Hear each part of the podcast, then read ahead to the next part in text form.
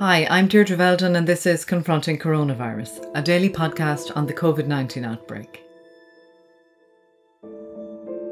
We're starting to take the first small steps towards restarting the economy by reopening business. This weekend, the government set out a new protocol to be used by all workplaces both before and after they reopen. Measures for business include a ban on handshakes and cup sharing, intensive cleaning measures, and staggered office attendance by staff. Minister for Business Heather Humphreys outlined the return to work safely protocol. Heather, coronavirus is a health crisis, but equally an economic crisis. What are businesses telling you about their experience at the moment? Well, businesses, a lot of them are uh, closed at the minute, uh, and of course, then there's a, there's about a million people still working in the economy in essential manufacturing and also in supermarkets, which of course uh, is making sure that we're all getting fed. And I, I do want to acknowledge uh, the people that are out there working at the cold face uh, and to thank them for the work that they're doing. And also, uh, I want to just say thanks to those business owners uh, and workers right across the country uh, for the part that they're playing and indeed the sacrifices they're making uh, to help us get through this uh, unprecedented uh, public emergency. And at this stage now, businesses are anxious to get back to work, and that's why I published the protocol that will support them. support both businesses and workers across all sectors to return to work safely following the COVID 19 closures. So, what's the idea behind it, and and and who was behind its its development? Well, it's a, a critical component of the government's roadmap for reopening society as we gradually lift uh, the current restrictions. It was developed and agreed in consultation with the social partner members uh, of the Labour Employer Economic Forum, known as LEEF, uh, which is for high level dialogue between government uh, and uh, union and employer representatives. So the protocol is mandatory, and the HSA will be in charge of its oversight and enforcement, and it applies to all workplaces right across the economy. And uh, it also reflects the current advice about measures to reduce the spread of COVID 19 in the community issued by the National Public Health Emergency Team. So if the advice changes, the protocol and the measures that employers and workers need to address may also change. That's the reason it's a living document. So for this to work, Heather, you need buy-in from both employers and staff. Isn't that right? Absolutely, and that's why it was crucial that uh, the employer representative bodies and also the unions were involved in this. So we have uh, got agreement on this document. And I have to say, they did put in a huge amount of work to make sure that uh, they covered off all the concerns that they felt both employers and employees would have. And uh, it, it's it's good now that it has been uh, completed. And the fact is that many sectors also have developed uh, detailed COVID plans and return to work plans that uh, capture most, if not all, of the measures in the protocol. And uh, I'd also like to acknowledge uh, and thank them for their work and uh, also the fact that many critical and essential businesses have continued to operate during the pandemic uh, with the appropriate safeguards in place. For example, if you look at supermarkets and pharmacies, they're all, uh, you know, they have put in uh, the necessary uh, measures uh, to safeguard not just their staff but also their customers. Under this protocol, how will businesses prepare themselves for a return to work? So each workplace will appoint one lead worker representative who will work with the employer to ensure that COVID 19 measures are strictly adhered to in the workplace. Um, and before a workplace uh, reopens, the employer will be asked to get a, uh, their employees to answer a few very a few very simple questions, such as whether or not they have COVID nineteen symptoms and whether they've been in contact with someone displaying symptoms and, and so forth. Uh, there'll also be uh, induction training for all workers to make sure that they're up to speed on the public health advice and guidance. Employers are also required to update their safety plans in consultation with and with the agreement of workers in advance of reopening. And the plan should include measures relevant to COVID 19, for example, social distancing, the provision of hand sanitizers, tissues, and clinical waste bags, as well as clear procedures around hand washing and uh, respiratory etiquette. And I have to say that is still the most important thing that you need to wash your hands regularly. Uh, they're also required uh, to put a response plan in place outlining details of how they would deal with a suspected case of COVID 19 in the workplace. Uh, with a designated manager in charge, so there's one person that, that you go to if, if an outbreak uh, develops in your place of work. So, if a worker displays any symptoms of the virus during working hours, the designated manager must direct that person to a specific isolation area and arrange for that person to remain in isolation before arranging for them to be transported home or to a medical facility, avoiding, of course, public transport. And then the employer must also carry out a full risk assessment of the incident to see what, if any, further action needs to be taken. And these are just uh, some high level aspects of the protocol. Obviously, some aspects of the protocol will vary from workplace to workplace, and what's practical in a small shop will be different to what's needed in a large uh, manufacturing uh, factory. And what about things like temperature checks or face masks, which have already prompted an awful lot of discussion generally? Well, we we have we'll be taking uh, the public health advice on um, temperature checks, and uh, at the minute they say that that's not required. But a company can put in place enhanced enhanced arrangements, and some may have already done so. In fact, I do know that some companies actually have a, a machine that they can automatically take their employees' temperature on the way to work. Uh, and uh, but this what this protocol does uh, that we have uh, published is it sets out the minimum standards all companies must comply with. And as I said, if it's a living document and that uh, instruction changes uh, from uh, the public health experts, then we will uh, adjust it accordingly. And as for face masks, you know, public health advice does not require the wearing of face masks at a place of work at this time. But the chief medical officer said that he would be issuing guidance soon. So again, it's about uh, looking at what's coming down the road and we get new advice, we change we change these protocols accordingly. Uh, let's assume that that uh, uh, physical distancing will be observed as part of the, the uh, under the protocol.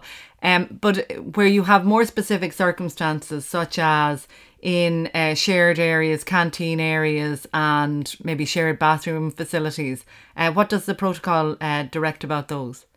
Well, in terms of uh, the the shared facilities, it, again, it's up to the employers and employees to, to look at how they can manage uh, what they have. For example, they need to look at staggered lunch breaks, staggered coffee breaks, and uh, perhaps they can have uh, some system, uh, you know, in, in when they're using the restrooms as well. So again, it's it's about what, how how they can work together to come up with with good solutions, really. We must never forget what the purpose of all of this is. It's to reduce the the, the contagion of the disease and to, to try and, and save as many lives as possible. Would there not be a significant cost to businesses to try and adhere to these regulations? And is there any proposal at government level to try and support these measures uh, financially? Well, uh, I think it's important that we, we don't scare businesses when it comes to costs because uh, a lot of what's in the protocol it really is common sense.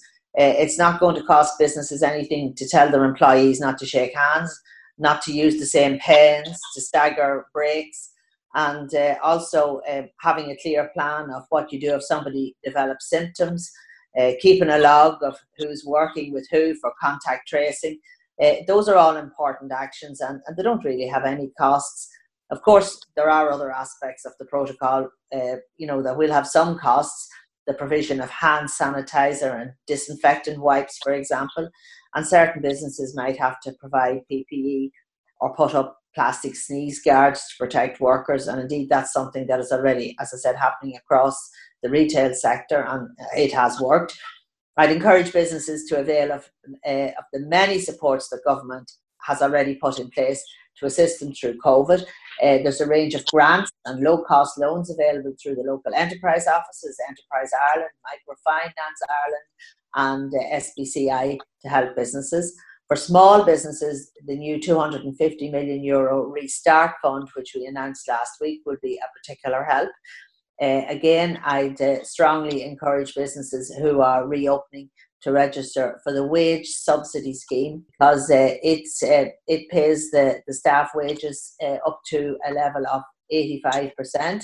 Uh, and that will obviously free up cash flow uh, for other areas. So, businesses that are thinking of coming back, look at the wage subsidy scheme. It certainly will inject a good deal of uh, direct grant aid into your business, especially when you have your workers back up and running again. Even if you take that into account, though, some businesses will undoubtedly say uh, if they have to, to reopen under uh, this and the wider protocols, uh, their businesses will be unsustainable. Uh, take, for example, uh, smaller restaurants. Um, what options would be open to them?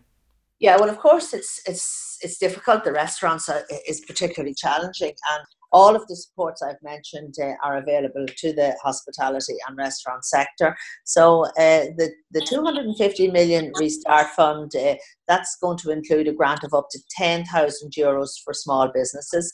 So we, we will be announcing details of how to apply for that fund uh, this week but uh, it's equivalent to what you paid in rates last year, as I said, up to a maximum of 10,000. Uh, also, uh, for um, the hospitality sector, I know that um, you know the sector are calling in particular for a return to the nine percent VAT rate, but that would require legislation. And uh, I know that Fáilte Ireland and the Department of Transport and Tourism are engaging with the sector, and indeed Fáilte Ireland are already providing a range of supports. They have uh, issued guidance on uh, accessing government supports and other financial supports. They have issued a number of refunds, which are delivering almost 3 million back to Irish tourism businesses at this time. For example, they've given refunds uh, of accommodation registration charges and trade show participation fees, as well as some rent breaks and the abolition uh, of a range of other promotional charges for the rest of the year. And they're also developing a range of new supports, including sector specific guiding guidelines on reopening, uh, but obviously, further bespoke supports for the hospitality sector will be needed, and I think that that will be an absolute uh, priority uh, for any incoming government. I know that in some places uh, the uh, restaurants have started to do um, an online service where you can, you know, they prepare the meal and you can collect it, and some of them are doing quite well at that.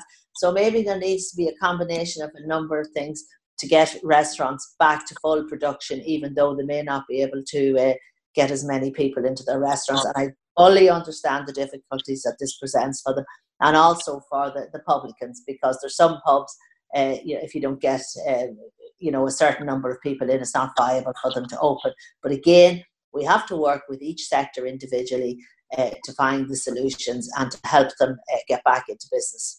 The Health and Safety Authority is responsible for policing this protocol, including having the power to shut down businesses who don't observe it. Isn't that the case?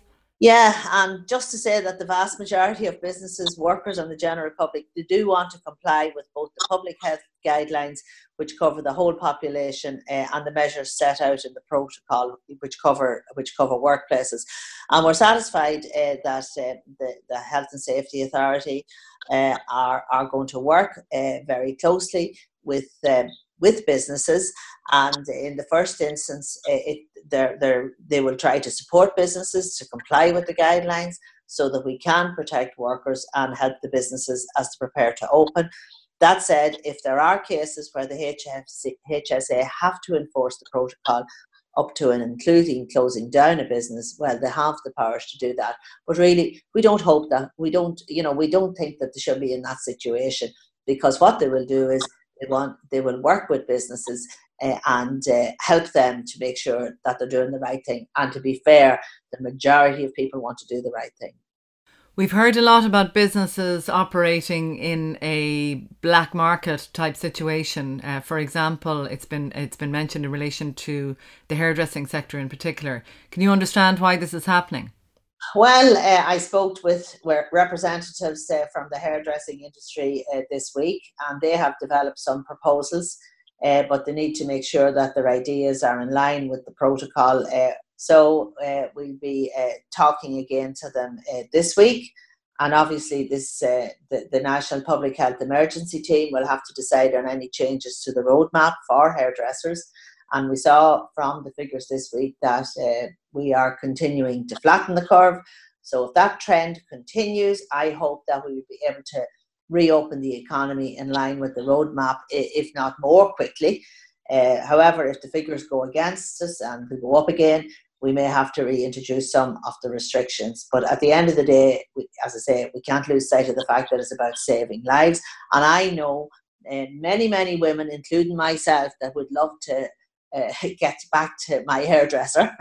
but unfortunately, uh, that we can't do that yet. And uh, again, it's about working with the sector. As I said, I have spoken to them. I'm going to talk to them again next week. And based on this protocol that we have developed, that they can look at that and, and see what they can do specifically uh, for their sector so that they can go safely back to work and also give their, their, their, their customers the confidence that they'll want to, to go back into the, the hair salons.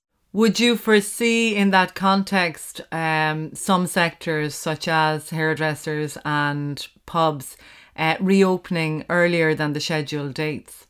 Well, the way I see this is if uh, we do well on the figures and uh, if we manage to reduce uh, the amount of people who are um, contacting the virus, uh, I think that the you know the, there is flexibility in the roadmap to allow them open more quickly. Uh, but again it'll it'll we'll have to be guided by public health advice but certainly it, it, the flexibility is there in the roadmap that uh, if things improve, we can um, accelerate it, but also uh, if things start to slip back, uh, we can put the brakes on and uh, we can we'll have to obviously uh, increase uh, the measures or the restrictions. But hopefully, we'll be very positive, and that won't be the case, and that we, we can move back more quickly. There's a provision in the protocol uh, to help with mental health and well-being of employees. What, what's the advice there? Yes, indeed, because this is this is difficult and uh, it's uh, it's it's covered in the protocol, and uh, you know I would encourage employers uh, to uh, you know talk to their employees because this has been a very difficult time for everybody, and for those um, for those employers that have uh, specific experts uh, employed in that field, I'd encourage them to use them. Uh, there are, I mean, uh, up to 600 um, cases of COVID 19 in meat packing factories. How will this protocol prevent that problem from, from continuing to happen? Well, just to say that um, meat uh, plants uh, are an essential service. They've had to stay open and uh, they're obviously part of uh, the food supply chain. And um, we, you know we're going to have to do everything we can uh, to support them in the interest of both public health uh, and, of course, the, the supply chain as well. Um, I am aware uh, of um, a, a number of clusters and the HSE teams are currently in those plants uh, and are working with them. And just to say that uh, business businesses can do everything in good faith, uh, but unfortunately, this virus can still uh, get in. And as I said, this protocol uh, is giving us the best chance possible to keep it out. And again, the HSE is available um, to work with them currently, and and the sorry, the HSE is available also if if needed. Heather Humphreys, thank you.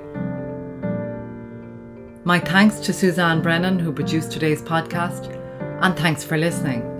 Stay up to date with the latest developments at irishtimes.com. We'll be back tomorrow.